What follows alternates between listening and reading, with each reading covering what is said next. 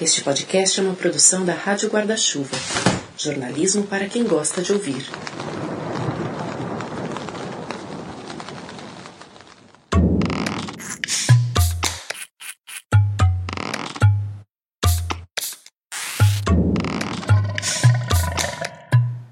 Eu sempre achei que o termo emoji tivesse a ver com a palavra emoção. Também achava que era um recurso um pouco bobo e infantil, feito para deixar a comunicação mais engraçadinha. Eu, obviamente, estava errado. E nos dois casos. Os emojis são a junção de duas palavras japonesas: e, que significa imagem, e moji, que significa letra. E se você escreve numa Olivetti, está escutando esse podcast num celular StarTAC e não faz a menor ideia do que eu estou falando, emojis são aquelas imagenzinhas, carinhas, coraçõezinhos, dançarinazinhas que cada vez mais têm sido usados nas mensagens de texto. Eles foram criados no final da década de 1990 por um artista chamado Shigetaka Kurita, para uma companhia de telefonia japonesa, a Docomo. A ideia, além de deixar a comunicação mais rápida e eficiente, era tornar única a plataforma de mensagens da empresa. A primeira leva de emojis tinha 176 símbolos que hoje, duas décadas depois, ganharam uma beleza vintage. Se você quiser conferir, a gente postou todos eles no nosso Instagram, que é @radioescafandro. A moda se espalhou rápido. Em 2007, o Google entrou com um pedido para que os emojis fossem reconhecidos pela Unicode, uma espécie de ONU da computação que trabalha para que todos os sistemas usem os mesmos códigos. O pedido foi aceito em 2010 e isso elevou os emojis a um novo status. Eles deixaram definitivamente de ser uma jogada de marketing para se transformar em uma nova linguagem, a primeira totalmente nascida no mundo digital. Em 2011, a Apple começou a oferecer um teclado oficial de emojis nos iPhones. Em 2014, a Casa Branca usou um deles em um relatório econômico. Em 2015, aquela risadinha com lágrimas no canto dos olhos foi eleita a palavra do ano pelo dicionário Oxford. Em 2018, a Unicode atendeu a um pedido de pesquisadores para criar um emoji de mosquito. A ideia é que ele ajudaria a descrever e a combater doenças como Zika e a malária. Nem todo mundo sabe ler, nem todo mundo entende as palavras Zika ou malária, ainda mais se elas estiverem em um idioma estrangeiro, mas todo mundo entende o desenho de um mosquito. Os emojis continuaram crescendo e se multiplicando. Hoje, a Unicode tem uma equipe que, em algum lugar do planeta, se reúne duas vezes por semana para decidir o desenho fofo que você vai poder usar no WhatsApp em 2020. Pode parecer uma tarefa meio besta, mas não é, principalmente pelo caráter universal dos emojis. Como definir, por exemplo, o símbolo de um pão? Para um marroquino, o pão ideal vai ser um disco achatado de farinha e água. Já para você que me escuta, provavelmente vai ser uma massa aerada no formato oval, conhecida como pão francês, que ironicamente para um francês vai parecer uma baguete que deu errado. A comida, aliás, foi um dos tópicos que deu início à politização dos emojis, nos idos de 2014. Porque tinha tanto sushi e tanto hambúrguer, mas nenhum prato tradicional da culinária africana. Depois veio o resto. Entre as bandeiras tinha a de Israel, mas não a da Palestina. As famílias eram sempre representadas por um homem e uma mulher e todo mundo tinha aquela cor amarela que só existe de verdade na pele dos Simpsons e do Lego. Em 2015, a Unicode deu um passo importante rumo à diversidade, justamente com a possibilidade de mudar a cor da pele dos emojis. Depois, veio um espaço maior para mulheres em atividades diversas, símbolos religiosos variados, pessoas com deficiências e por aí vai. Quer dizer, aquilo que eu via como uma besteirinha adolescente é, na verdade, uma linguagem global em constante expansão. Um Esperanto digital utilizado por 92% das pessoas que usam ferramentas digitais, presente em metade das postagens do Instagram. E, para além disso, é um retrato da nossa evolução como sociedade global, estampado nas novas fornadas desses hieroglifos modernos que são aprovadas a cada ano.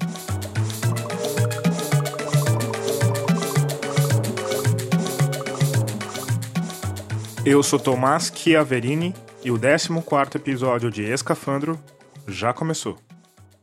E ele é sobre emojis? Não. Quer dizer, também, mas um pouco mais. Porque antes das questões culturais, das aplicações em saúde pública, os emojis tinham um objetivo mais simples e prático: diminuir o abismo de diferença que existe entre uma frase dita frente a frente e uma frase enviada por um aplicativo de mensagens instantâneas. Colocar alguma coisa no vazio de informações deixado pela falta de tom de voz, de expressões, de postura corporal, de pausas. Isso se tornou especialmente importante porque a gente passa cada vez menos tempo vivendo no mundo real, interagindo face a face, e cada vez mais tempo vivendo no mundo estilizado onde a interação é mediada por máquinas. Esse mundo que a gente se acostumou a chamar de redes sociais. Para muita gente, esse mundo é, mais do que tudo, uma nova forma de linguagem. E como um dos maiores definidores da nossa cultura e da nossa espécie é a linguagem, bom. É um impacto que a gente ainda não consegue avaliar muito bem como ele, ele acontece do ponto de vista das, das subculturas. Né? Mas é uma nova forma de linguagem marcada pela uh, aceleração e pela reinterpretação do negativo. Esse é o psicanalista e professor livre docente da USP, Christian Dunker. Ele é mestre e doutor em psicologia experimental pela USP e pós-doutor pela Manchester Metropolitan University. Ele publicou uma porção de livros e, em 2012, ganhou um jabuti com a obra Estrutura e Constituição da Clínica Psicanalítica.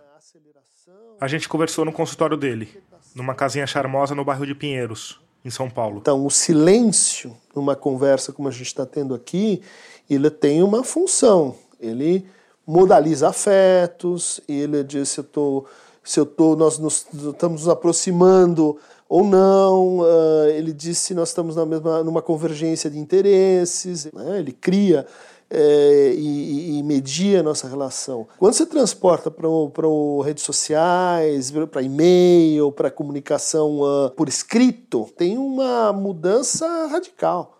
Você não leu, você não respondeu, você não falou, isso tem significações completamente diferentes e que, principalmente quando a gente está num momento de mais tensão ou de maior desejo, ele vai produzir um tipo de ansiedade diferente do que você tem na, na linguagem uh, verbal, tradicional, dialógica.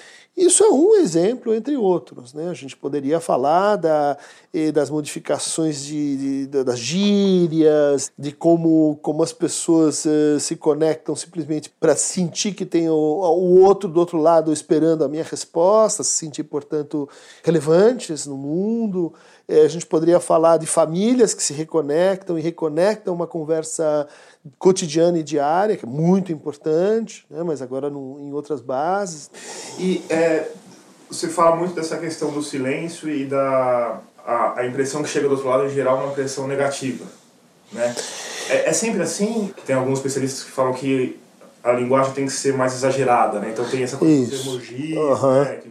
Coraçãozinho, das, piscadinha, sim. joinha. Uhum. Para você reduzir a ambiguação, né? Porque como você tem um outro nível de, de, de informação relacional, é muito importante você declarar, deixar muito claro que nós somos amigos ou nós somos inimigos. É uma simplificação da ambiguidade, é uma linguagem que diz mais e diz mais rápido, mas a esse preço. Né? É, é um outro, é uma outra linguagem, é como se a gente tivesse assim, um novo Gutenberg. Lá para os idos de 1440, o gravador Johannes Gutenberg inventou um sistema mecânico de tipos móveis que permitiu a impressão em escala de livros, jornais e revistas, e ajudou bastante a gente a chegar no mundo como ele é hoje. Essa descoberta, que ficou conhecida como a revolução da imprensa, provocou também um efeito colateral comum às grandes invenções. Guerra! Calvinistas, cátaros, uh, escoceses puritanos, é uma bagunça no mundo. O protestantismo era a ideia de que você pode ler a Bíblia.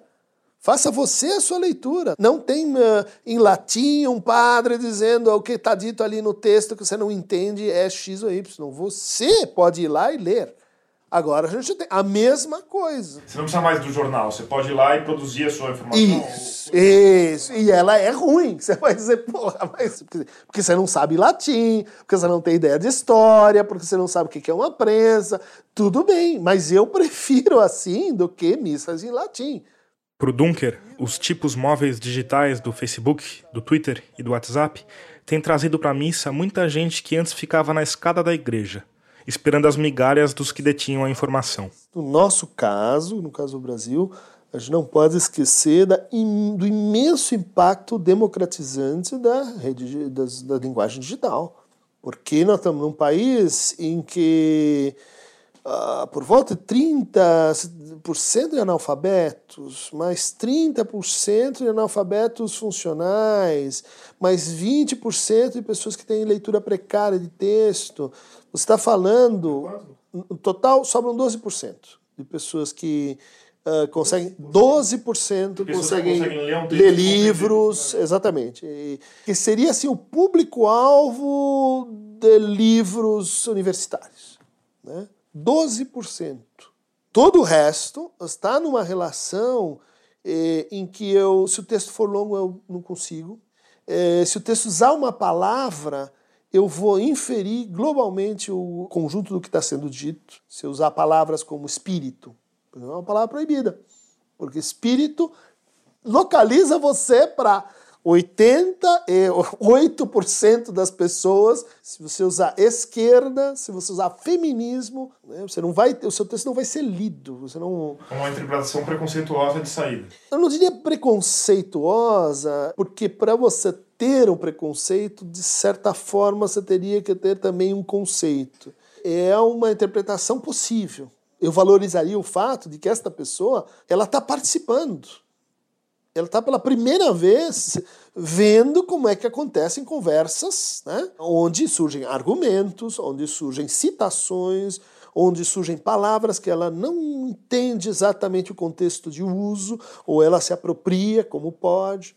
Isso é muito novo, isso não tem 10 anos. O potencial civilizatório que isso tem é maiúsculo. Você acha positivo? Você acha que pode ser, pode ser positivo? Já está sendo, já está sendo. A gente olha para resultados de eleição e diz isso, isso é terrível, mas a gente não vê o outro lado, que é, e esses 12% estão conversando com os outros 82%. E estão achando, olha, mas que mundo bárbaro, que coisa feia. Elas não falam xingam e etc. Alô, Maria e João, esse é o mundo real. Você está vivendo numa galáxia de, de, de, de exclusão linguística. É ruim porque isso coloca desafios, complexidades. As fronteiras do Império Romano caíram, agora só em bárbaros. Tá. Porque a impressão que se tem é que o diálogo não está acontecendo. O, o diálogo está, de fato, muito prejudicado, mas está acontecendo a aprendizagem.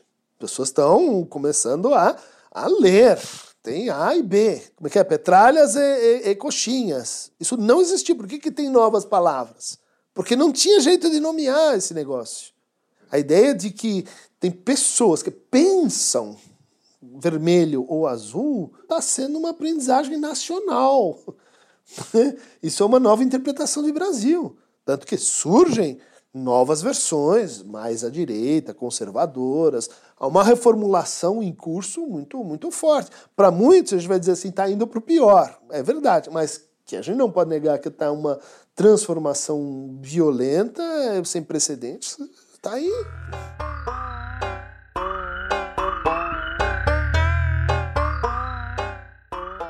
Trump, Orbán, Bolsonaro, Duterte, faz tudo parte de um mesmo pacote? tem diferenças importantes eh, no, no, no discurso de ódio americano, por exemplo, e no discurso de ódio brasileiro ou de, de Myanmar. Porque a, a tua relação de base com a tecnologia é outra. Então, no Brasil, a gente teve esse, esse movimento, né, essa, essa, essa convulsão, mas por quê?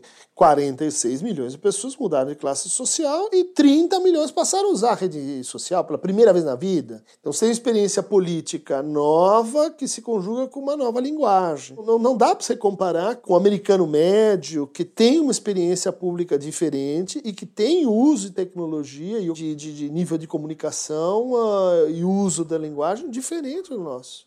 O afeto de ódio, é, é, talvez ele tenha prosperado porque ele é um afeto mais simples.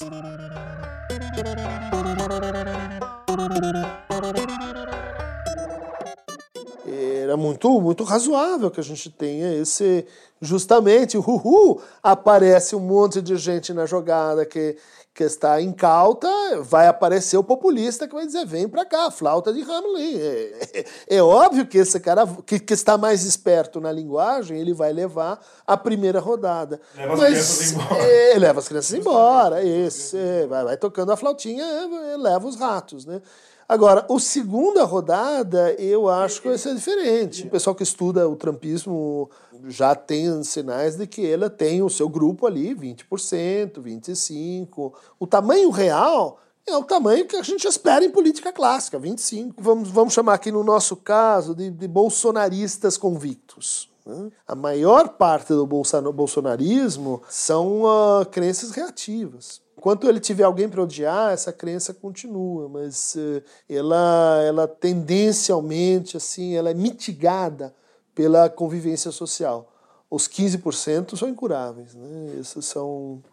Uh, você precisa contar que, que sempre fizeram parte né, do, do jogo.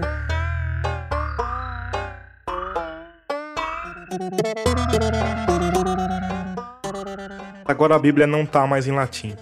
Na igreja das redes sociais, todos têm voz para falar o que quiserem. Isso gera uma série de efeitos colaterais. Um deles é que tem muita gente se achando mais importante do que de fato é. Um bando de pastores pregando em igrejas vazias. O Christian Dunker cunhou até um termo para definir esse fenômeno: macrocefalia egóica. Você tem uma mensagem assim do outro, deste outro, né, deste grande outro, que está dizendo assim: você é muito importante. Qualquer clique seu vale essa essa super oferta, né, que vai te dizendo assim, a sua mera presença aqui é super legal. Ela é um, um, um acalentamento para que o seu eu ele se expanda né, para que você sinta né, gratificado pela, pela sua mera presença ali, por um clique. Se vier uma curtida, ainda mais. Se vier um, compartilhar, ainda mais. Se vier um comentário, ainda mais. Dizer, são gradientes da sua presença. Isso é, assim, ao mesmo tempo, uma expansão né, do valor do eu, porque você frequenta esse ambiente, você começa a acreditar que basta sim você estar num ambiente que aquilo é uma grande devoção para o outro. E o, o tamanho do mundo, né, o mundo de linguagem, ele diminui, porque você está sempre em ambientes relativamente compartimentalizados. Ou numa bolha, ou numa plataforma, ou num, uh, num, num agrupamento de consumo. Você tem limitações né, que são, são óbvias desse espaço, mas que elas não são percebidas assim. O sujeito que está dentro de uma bolha, ela não acha que ele está dentro daquela bolha, ele acha que ele está num palco infinito que todo mundo vai ver aquilo. Mesmo que ele saiba que depois três curtidas aqui, mas a sensação subjetiva é outra. É isso que a gente fala e diz assim, isso vai, vai terminar mal, né? A volumetria do eu se expandindo, a área do mundo eh, reduzindo, cedo ou tarde você vai ter um choque, né? choque com a diferença. Agora teve uma notícia engraçada né, de uma digital influencer, né? Que ela uhum. tinha 2 milhões de seguidores e não conseguiu vender 36 camisetas, né? É, por exemplo, né? No mundo real as coisas, uhum. os, os, cliques uhum. não, não existem no mundo real, né? É, essa passagem, ela é muito mal calculada para alguns, né? Quem eh, justamente não frequenta muito isso começa a entrar numa, num cálculo de mundo que é assim, eh, que representa uma deflação narcísica. A hora que ele sai dali, o chefe dele não acha a presença dele completamente incrível. Os amigos não põem o tapete vermelho para ele porque ele foi na festa. As pessoas não acham as opiniões eh, é, simplórias que ele tem, tão bacanas assim, quando ele está na universidade. Isso vai gerando uma série de, assim, de efeitos colaterais dessa nova linguagem, porque é, não, ela está tá, assim, em gestação. Né? Nós somos a primeira geração a, a se haver com isso. Né?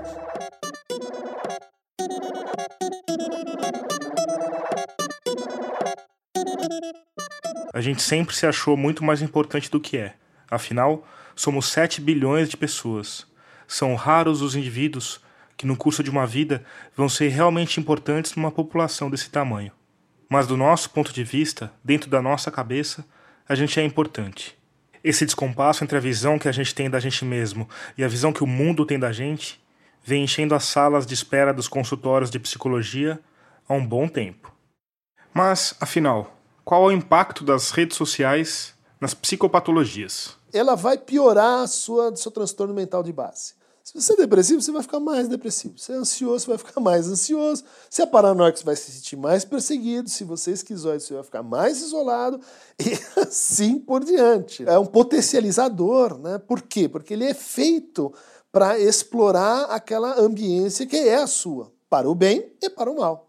É, ele começa a te dar respostas daquilo que você, vamos dizer assim, mais quer, daquilo que você se sente mais confortável, mas aquilo que você se sente mais confortável, que você mais quer, é também a fonte dos seus conflitos, seus conflitos de base, e que tornam-se então mais agudos e com menos assim, a pessoa fica menos, ela fica mais desprotegida para enfrentar isso. Por exemplo, paranoicos vão procurar grupos paranoicos. Começam a se multiplicar naquela mesma, naquela mesma retórica. Grupos paranoicos eh, mais extensos, eles ficam mais corajosos, eles ficam mais valentes, a certeza cresce. E quando a certeza cresce, você começa a ter efeitos de agressão sobre outros grupos. E aí a coisa vai, vai, eh, vai vamos dizer assim, eh, criando efeitos colaterais, né? efeitos rizomáticos.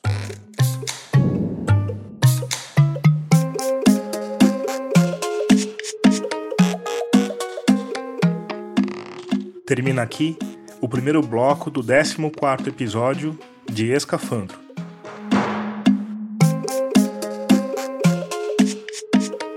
Antes de ir adiante, eu tenho duas recomendações e um recado.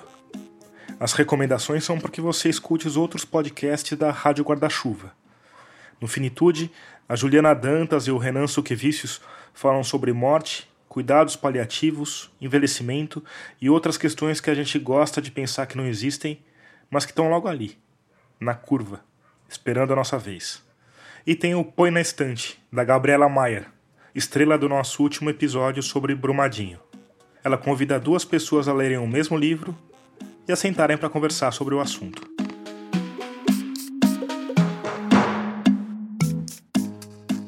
Agora o recado ele é para os ouvintes que ajudam financeiramente a manter a Rádio Escafandro no ar.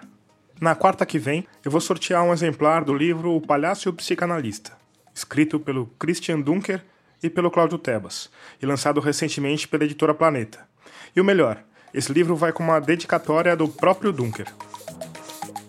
E você que está ouvindo esse silêncio, mas ainda não apoia o nosso projeto, esse é o momento. O livro vai ser sorteado entre todos aqueles que tiverem com assinaturas ativas no Catarse no fim da tarde da quarta que vem. Para fazer isso é facinho. É só ir em www.catarse.me barra escafandro e escolher o valor com o qual você quer contribuir. Com cinco reais já dá para participar e é assim, com a sua ajuda, que a gente pretende ir adiante com esse projeto.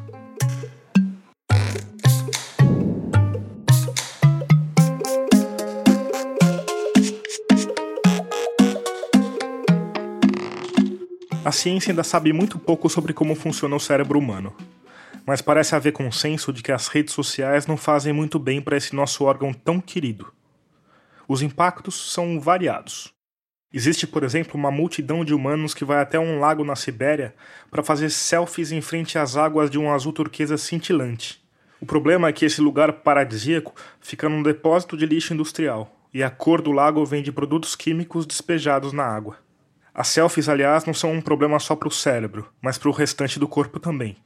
Um estudo publicado recentemente no Journal of Family Medicine and Primary Care mostra que mais de 250 pessoas morreram em busca de uma selfie entre 2011 e 2017. Eu, sinceramente, achei o número um pouco baixo. Aliás, os pesquisadores também acharam, porque o estudo se baseou em notícias de jornal.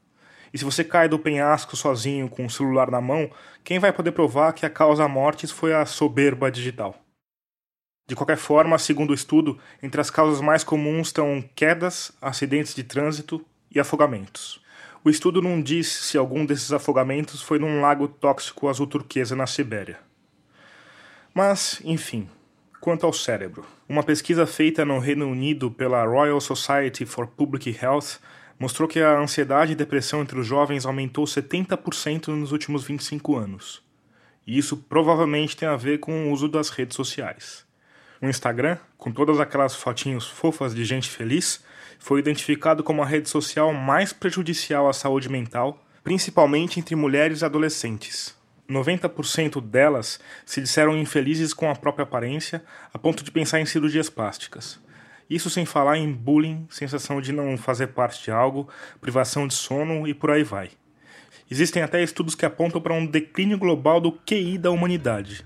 E isso teria a ver também com o tempo que a gente passa online.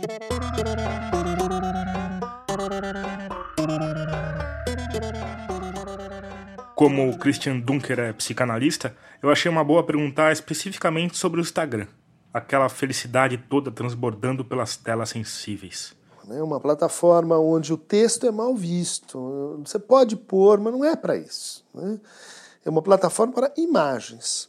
Né? Então, imagens criam outro, outro universo de comunicação. Você põe um meme, eu ponho outro, põe um filminho, você põe outro, faço stories isso significa o quê? Uma, uma comunicação mimética.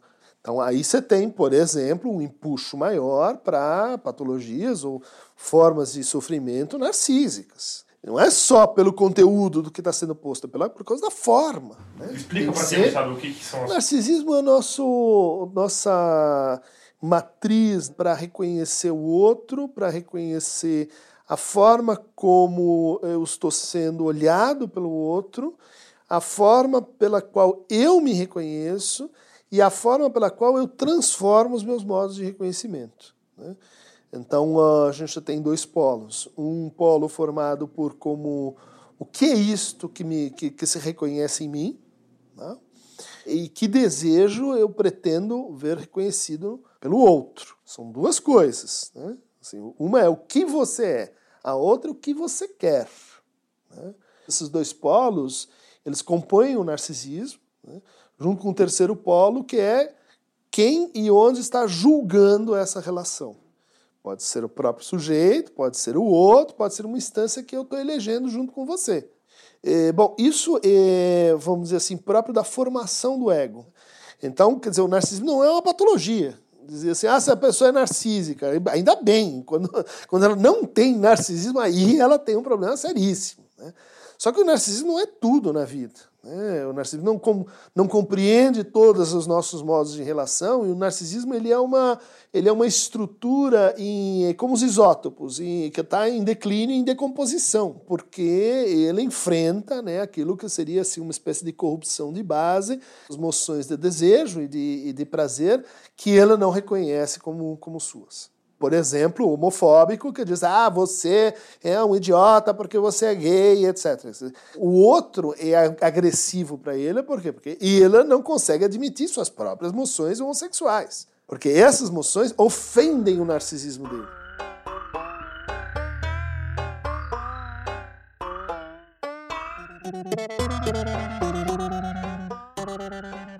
Ele é precário também porque tem coisas que a gente não assimila narcisicamente e que não são de ordem narcísica.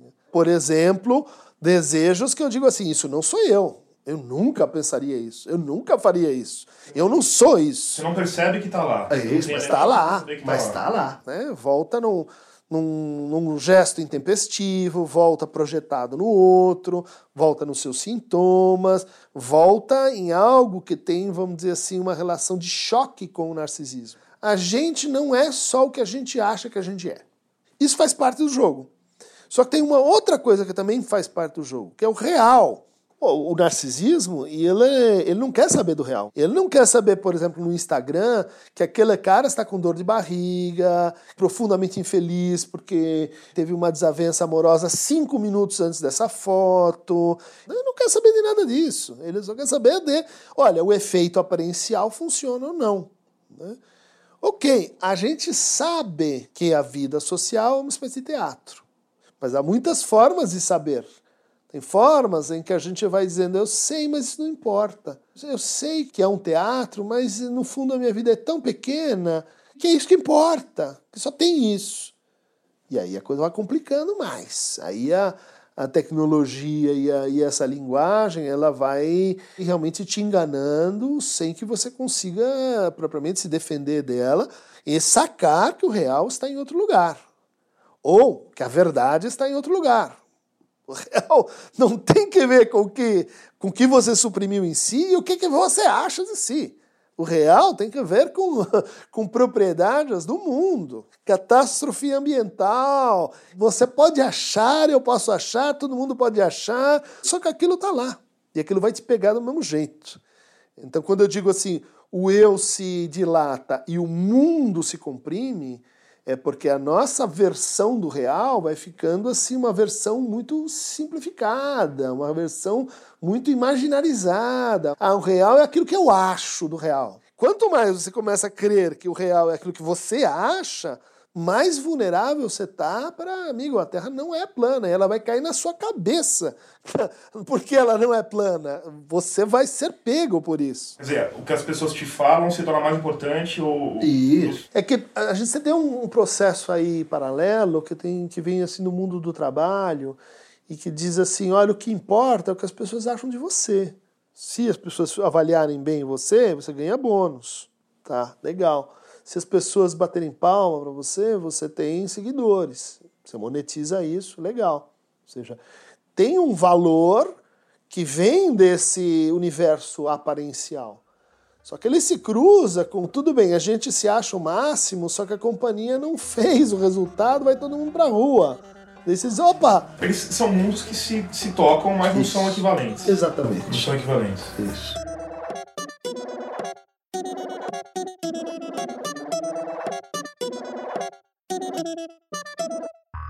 Para o Dunker, as mudanças trazidas pela tecnologia são tão profundas que podem estar mudando a dinâmica geracional.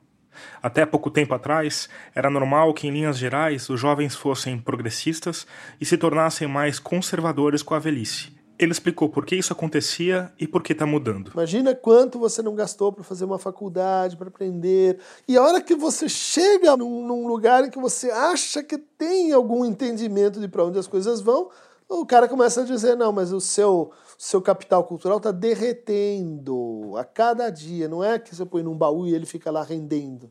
É tudo isso que você ficou lá anos coletando, ele agora se desfaz, né? Como diz lá o Marx, que é sólido se desmancha no ar. É óbvio que você vai ter, então, um, um, uma reação uh, conservadora, e dizer, não, antigamente é era legal, isso que está acontecendo aqui é bagunça ou balbúrdia, isso é sempre o que, o que torna né, os, os, os, mais velhos assim tipicamente mais conservadores. Essa tolice aí de que ah, todo mundo é de esquerda quando é jovem. Né? E do outro lado, como é que é? Não confia em ninguém com mais de 30 anos. É, exatamente, não confia em ninguém com mais de 30 anos, eles estão todos contra nós. As gerações mais novas eram gerações de crítica e contestação e protesto contra as mais velhas. Essa geração interrompe isso ela é mais conservadora que a subsequente. E eu tenho uma hipótese de que isso tem a ver com uma inversão posicional de tecnologia. Ela é uma geração que sabe mais do que nós. Digo, domínio da técnica, né? Sabe mais videogame, sabe, sabe mais YouTube, sabe mais influencer, sabe mais uh, como operar na, na, na linguagem digital do que a minha geração. Isso talvez tenha uma relação com, opa, esse conhecimento que eu tenho, esse saber que eu tenho, ele é mais valioso que o seu. Né? E isso torna a geração mais conservadora. Mas é um saber, como você disse, um saber técnico, né? Tem a ver com uma coisa quase que mecânica. Mas aí vem as moralidades que acompanham isso, vem as práticas de vida, vem todo o resto junto, né? Vem a sociabilidade. Esse neoconservadorismo digital é um pouco diferente do bom e velho conservadorismo analógico. Ele não é um conservadorismo como um conservadorismo clássico, que era assim de valores, contra aborto, a favor de drogas. Eu estou me referindo a um conservadorismo é, narcísico. Né? Então, é o conservadorismo da adequação a si, adequação aos seus valores, adequação aos seus direitos, adequação à sua liberdade, ou seja, você tem uma normalização das práticas, não dos valores. Eu sei muito bem que, eh, enfim, não devo criticar o meu colega, mas na escola, se eu não falar uma coisa equivocada, você é alvo de cyberbullying imediatamente. Seja, então você tem uma, uma violência, um controle social que você não tem aqui na, na, na segunda e terceira idade. Isso faz mal para as pessoas. Acho que ele não teve uma geração tão louca, apaixonada por, pela normalopatia, por ser se ajustar àquilo que se espera de você. Só que o que se espera de você pode ser a coisa mais louca que tem por aí. Pode ser a coisa mais cabelo azul, mas continua no ajustamento. E aí tem cada vez mais a, a venda de modelos pelas sim, redes sociais. Tá sempre, sim, sempre te vendendo alguma coisa. Sim. Tem que ser assim, tem que ser assim, tem que ser assim. É, a, a guerra antiga era muda o modelo. A guerra uh, contemporânea não é muda o modelo, é muda a tua relação com o modelo. A jovenzinha dizia, eu quero queimar o sutiã. Não, outro, o velhaco dizia, não, fica de sutiã. Né? Então aí a guerra é em torno de valores. O que você tem agora é assim, o meu modo de uso da saia justa. Eu quero usar a saia comprida, porque o que está em jogo é o modo de uso, não é o valor. O valor pode ser mais para cá, mais para lá, né? mas ela não é mais o fulcro da, do conflito. E o conservadorismo nisso daí? O modo de uso, e ela tem que estar absolutamente ajustado a você. Ele é hiperindividualizado. A sua pequena relação. A sua, a sua relação, bolha. a sua bolha, exatamente. O seu, ao seu grupo, por quê? Porque você escolheu tudo. Você escolheu o seu grupo, você escolheu a sua linguagem, você escolheu os seus valores, você escolheu as regras do jogo. Então, se você não está adequado, você tem um problema. Percebe? Você não tem que culpar, você não tem a, a religião para culpar, você não tem claro. o. Agora, por outro lado, a gente vê uma, uma, um deslocamento dessa culpa pro, pro Estado, não? Quer dizer, a, a, culpa do PT, por exemplo, não é um. Não é um... Mas é perfeita a tua observação, porque a culpa para os anos 70 era um sentimento, era um afeto que ia ser aposentado. Que a gente está tirando as instâncias ou reduzindo a força de coerção das grandes narrativas. Né? Então, a, a família, o exército, a, a nação, a religião, etc. Tirando os, os papais, tudo vai ser assim é, superado em termos de, de, da tua liberdade. O que a gente teve foi uma surpresa geral, porque esta geração, que é milênio, geração Z, é uma geração que está exaurida de culpa. E não só a sua culpa, né?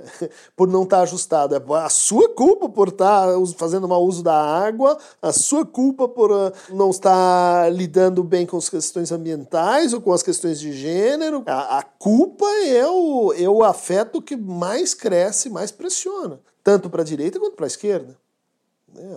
A, esquerda inventou que o revolucionário, ele no fundo é um anjo. É Vamos lado Exato. E do outro lado, a, a culpa de bom, eu sou violento e daí a culpa é sua, eu vou, enfim, exterminar vocês que estão a, a, a mais no mundo, porque a culpa é de vocês. Continuamos, né? Quer dizer, na gramática fundamental desse afeto. Como se, como se isso fosse efeito de patriarcado. Não é efeito de patriarcado, isso é efeito narcísico. Certo, mas e as redes sociais? Então, é justamente mais horizontalidade, ótimo, mais, é, mais em peso proporcional do narcisismo, uh, mais culpa narcísica. São espelhos muito mais complexos, muito mais divertidos, né? mas também, por outro lado, indutoras de culpa. Né? E você já se perguntou o que está do outro lado desses divertidos espelhos indutores de culpa? Oi, Tomás. Oi, Débora. Tudo bem? Tá me ouvindo bem? Tudo bem, estou te ouvindo bem. A Débora Machado é cientista social e pesquisadora do Laboratório de Tecnologias Livres da Universidade Federal do ABC. Ela acaba de defender uma tese de mestrado que tem tudo a ver com a nossa discussão.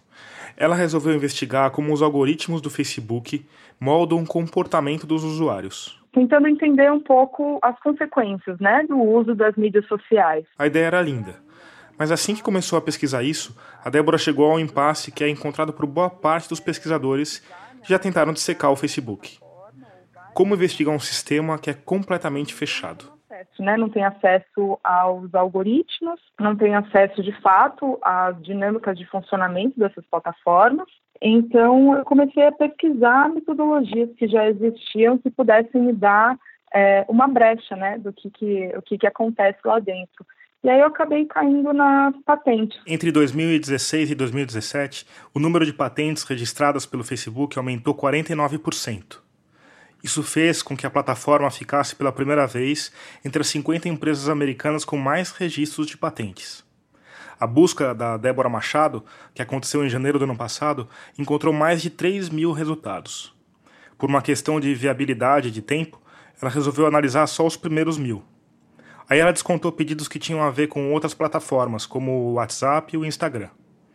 Isso resultou em 430 pedidos. Desses, ela selecionou só aqueles que tinham a ver diretamente com a modulação de comportamento, chegando a 41 pedidos de patente. Você falou na conclusão da, da sua tese que foi um trabalho que exigiu esforços além dos imaginados, né? é, por que, que foi tão difícil? Quais foram os principais desafios de lidar com, com esse universo novo aí? As primeiras patentes que é, eu procurei do Facebook tinham, assim, em média, sete páginas, né, oito páginas. Então eu fiz um cálculo de quantas patentes eu conseguiria ler nesse tempo, né? Porque a, a análise, eu brinco que essa análise foi humana, né? E não humana. Não tinha algoritmo te ajudando? Não tinha um algoritmo me ajudando, infelizmente. É, então, lendo todas as patentes, eu me dei conta de que o processo ia ser muito mais demorado do que eu esperava, né? Porque aí algumas patentes têm 30 páginas, outras patentes têm 50 páginas. É, essas patentes que você analisou, é, você consegue saber se elas dizem respeito a um produto que já existe, que já é viável, e também elas já têm patentes sendo aplicadas ou são todas para o futuro? O que, que é real e o que, que é ficção ou o que, que é ficção científica? Bom, é, esse é um, é um dos desafios da minha pesquisa também, né? Porque eu analiso as patentes, documento patente, e eu não posso confirmar apenas a partir da análise desse documento que essa tecnologia está sendo utilizada ou não. O que eu posso confirmar é que a empresa possui esse conhecimento, né? É claro que eu consigo identificar pelo meu uso pessoal algumas coisas que eu leio nas patentes. É, eu vejo nas patentes que eu leio que é, ela pode coletar dados da agenda do celular. São informações que podem ser coletadas pela plataforma e utilizadas, seja para anúncios, seja para é, ranqueamento de conteúdo e etc. E estava conversando com uma amiga esses dias, ela percebeu que ela estava recebendo anúncios de coisas a ver com maternidade. E ela nunca tinha recebido nada a ver com maternidade. E ela disse que o que chamou a atenção dela é que ela sempre anotava a data da menstruação dela na, na agenda dela. E nesse mês ela não anotou. Nossa. E ela ficou pensando, será que foi isso? Eu tenho certeza que é isso, eu acho que é isso. E assim, eu posso dizer que eu acho que existe uma grande chance de isso ter a ver mas eu nunca vou poder confirmar. Até se eu confirmar, ainda recebo um processo do Facebook. É, essas coisas não, não vão ser confirmadas, mas é claro que a gente consegue identificar usos que se assemelham a, a essa pesquisa teórica. Se eu vejo que tem análise de sentimento em só dessas 41 patentes, eu consigo identificar análise de sentimento em 15, é, eu falar que a, bom, a plataforma ela te, pode fazer análise de sentimento, mas não está fazendo, seria um pouco ingênuo né, da minha parte. A, a empresa tomou muito tempo para adquirir esse conhecimento para ele ficar parado. É claro que também, quando a gente fala de patente, a gente também tem que pensar que as empresas elas podem criar patentes apenas para bloquear outras empresas de não criarem, de não é, patentearem essa mesma tecnologia. Mas se ela também quer bloquear, quer, que, quer bloquear esse, essa tecnologia para o concorrente não poder utilizar, então significa que é algo também interessante, né?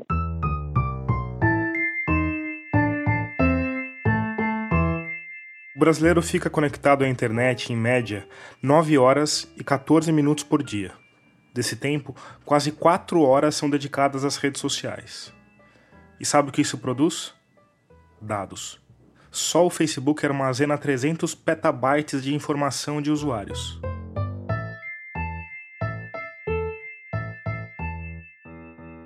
Você sabe o que é um petabyte? 10 elevado à 15ª potência.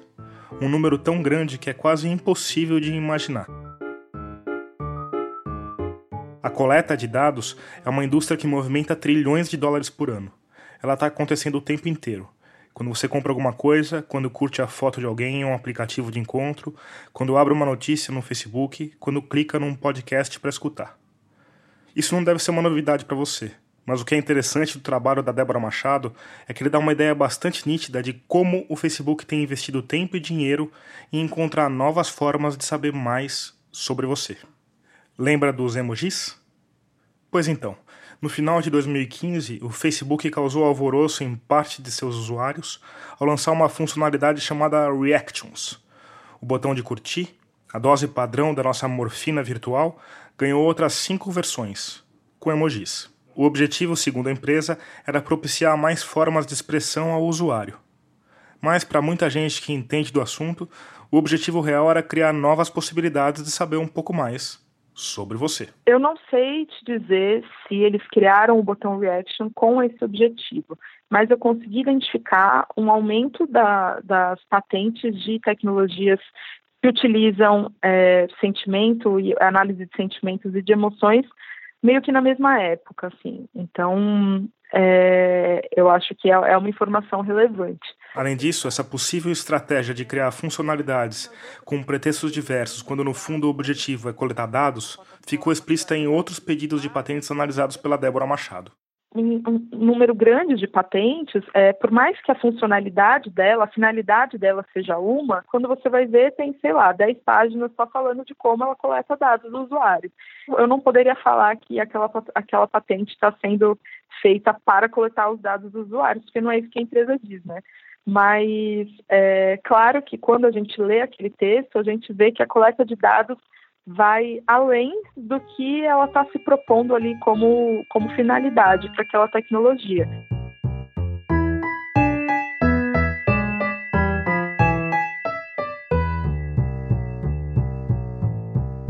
O que, que, a empresa fala é que, às vezes, o que você digita ou o que você está dando de informação explícita para essa plataforma não é exatamente o que você quer falar ou o que você está pensando. Às vezes você fala que você gosta de futebol, mas se eu analisar os dados do seu browser, eu vou ver que você entra muito mais em sites de tênis. Então, eu vou colocar aqui informação que, por mais que você tenha falado aqui interesses futebol, o seu interesse real é tênis. Então, eles às vezes confiam mais na coleta que eles fazem de dados do que é, na informação que você explicitou ali. Eles sabem mais sobre você do que você mesmo. Basicamente isso. É, então, essa análise de sentimentos é também importante, que por mais que você fale, eu estou muito feliz e, e poste uma foto das suas férias, você pode não estar tá tão feliz. E é, o conteúdo que você consome quando você está feliz, quando você está triste, é diferente pode ser diferente. Então, eles precisam entender o que você está sentindo para poder entender que tipo de conteúdo você vai consumir, que tipo de conteúdo você vai produzir, aonde você vai clicar, que páginas você vai abrir, com quem você vai conversar, e por aí vai. A Débora me falou sobre a patente de uma tecnologia que é capaz de identificar o seu estado de humor e alterar automaticamente a formatação do que você digita. Então, se você está muito empolgado, a mensagem aparece com um, um, um caps lock, por exemplo, por mais que você não tenha, não tenha escrito dessa forma. E um outro exemplo, tem uma, uma patente que eu identifiquei que diz que identifica é, um nível de tédio de cada usuário. O exemplo que eles dão é, se eles identificarem que você está entediado acima de tantos por cento, eles te mostram anúncios mais interativos, porque eles identificam que se você está entediado, você não vai consumir muito naquela plataforma, né?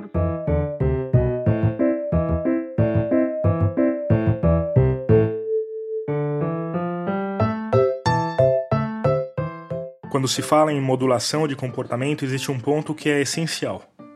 Sem ele, todo o sistema entra em colapso. Ao mesmo tempo, é nele que reside a maior perversidade do processo. Que ponto é esse? Simples. Quem está sendo manipulado não pode perceber isso. A sensação de liberdade é um pré-requisito para o aprisionamento. É uma orientação de comportamento mas que o usuário tem que se sentir confortável com ela e sentir que ele está é, caminhando naquela direção voluntariamente. Senão essa modulação não, não, não vai funcionar, né? Você não pode sentir que a plataforma está te indicando uma coisa, está te orientando para uma direção, é, por um motivo apenas de benefício próprio, né? Você tem que achar que aquilo está acontecendo porque vai ser muito melhor para você aquela experiência dentro daquela plataforma. Esse sistema está ameaçado. Uma prova disso é que a gente está aqui, falando sobre os truques que deviam estar tá escondidos na manga do Mark Zuckerberg. E qual é a resposta dele para isso? Depois que é, várias notícias apareceram sobre como o Facebook direciona os anúncios e coleta dados, eles criaram algumas ferramentas, né? E daí, por exemplo, agora você clica no anúncio para você saber por que aquele anúncio foi direcionado para você. A Débora me contou que no dia anterior à nossa conversa, ela tinha feito a experiência de buscar essa explicação. Aí o que aparece lá é que ah, ele foi direcionado para você porque o anunciante escolheu pessoas que tenham entre 18 e 35 anos que moram em São Paulo.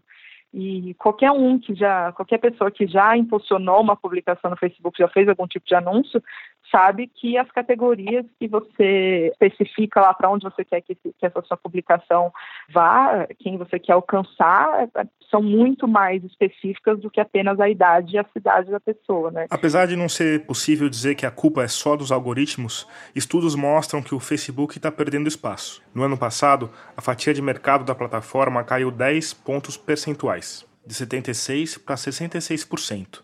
E o que isso quer dizer na prática? Por mais que tenha uma certa decadência, é, essa plataforma não vai acabar assim tão cedo. Mas a gente também não pode esquecer que o Facebook é dono do Instagram, né, WhatsApp, é, que são ferramentas que não estão nem próximos de ter uma, uma decadência, né? Então, quando a gente pensa em tecnologias criadas pela empresa Facebook, a gente também tem que entender que esse conhecimento que ela está adquirindo pode ser usado para qualquer outro serviço. E como cientista social, assim, num, num quadro mais amplo, como é que você vê essa posição das empresas na nossa sociedade? Como é que você vê o futuro humano, assim, sabe, com essas com essa manipulação cada vez maior e, e pessoas passando cada vez mais tempo nessas plataformas? O que, que você pensa sobre isso, assim? É, eu vejo que a gente tem cada vez menos opções de, de decisões, né? seja do caminho que a gente vai fazer de casa até o trabalho, até com quem a gente vai conversar. Então eu vejo que essas empresas estão querendo caminhar nessa direção de decidir por nós.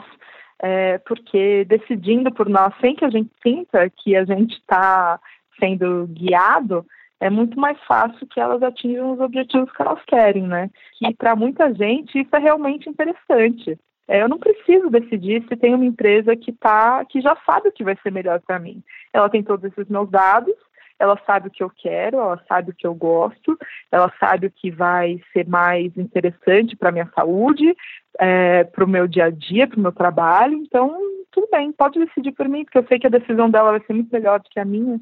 Agora, a questão é que a, a, empresa não está querendo fazer uma decisão. Acho que isso que, que não fica claro para essas pessoas. A empresa não está querendo fazer uma decisão do que é melhor para você. Ela está fazendo uma decisão baseada em como isso vai te fazer clicar em um anúncio, não é isso? É, é e não é apenas clicar em anúncio, né? É eu, eu, vou dar um exemplo. O exemplo tem a ver com uma patente que seria utilizada no mecanismo de busca do Facebook. A Débora me falou de uma situação hipotética que estava no texto dessa patente eu estou num evento e tenho um amigo meu que chama Tomás lá. E eu sei que ele está lá, então eu vou digitar o nome dele, porque, sei lá, eu quero conversar com ele, quero ver alguma coisa do perfil dele. Só que eu tenho poucos amigos no Facebook. E para o Facebook é interessante que eu tenha muitos amigos. Então, quando eu digitar Tomás, o primeiro nome da busca que vai aparecer não é o Tomás que eu estou procurando. Vai aparecer um outro Tomás, que é um amigo de um amigo, com uma certa relevância, para eu adicionar aquela pessoa na minha rede. Então, a plataforma sabe que você está procurando uma pessoa específica e te indica outra pessoa, porque para a plataforma é interessante que você tenha muitos amigos. Mas na, na ponta disso, no, no final dessa cadeia toda, não está de novo o anúncio? Não é tudo feito para ter mais gente clicando em anúncios dentro da plataforma, gerando mais dinheiro para a plataforma? 98% da renda do, do Facebook, acho que esse dado é de 2018, vende anúncios. Então, é claro que quando eu falo de modelo de negócio, eu estou falando de anúncio. Mas o anúncio não é necessariamente aquilo que está aparecendo no meu newsfeed e que eu vou clicar ou não. Às vezes é um relatório de feedback que eles vão passar para o anunciante para mostrar se ele, se você teve contato com a marca dele ou não. Mas que o anunciante vai usar isso para aprimorar a comunicação dele e para vender mais. Sim, sim, claro. É, então, assim, é, é, é em benefício dos anunciantes, das pessoas que colocam dinheiro ali mas que não se restringe a você ver uma publicidade no seu newsfeed ou não.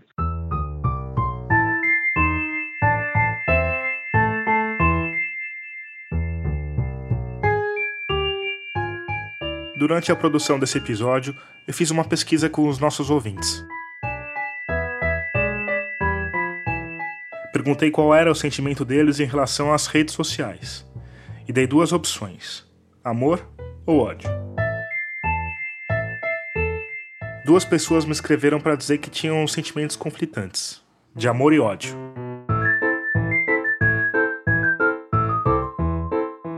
Do restante, 19% dos que responderam disseram que o sentimento era de amor, e 81% disseram sentir ódio das redes sociais.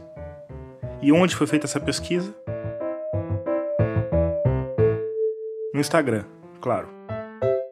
Aliás, segue a gente lá, arroba Rádio Escafandro. Termina aqui o 14 episódio de Escafandro. A trilha sonora desse episódio é do Paulo Gama. A mixagem de som é do Vitor Coroa. Eu sou Tomás Chiaverini e concebi, produzi e editei esse podcast.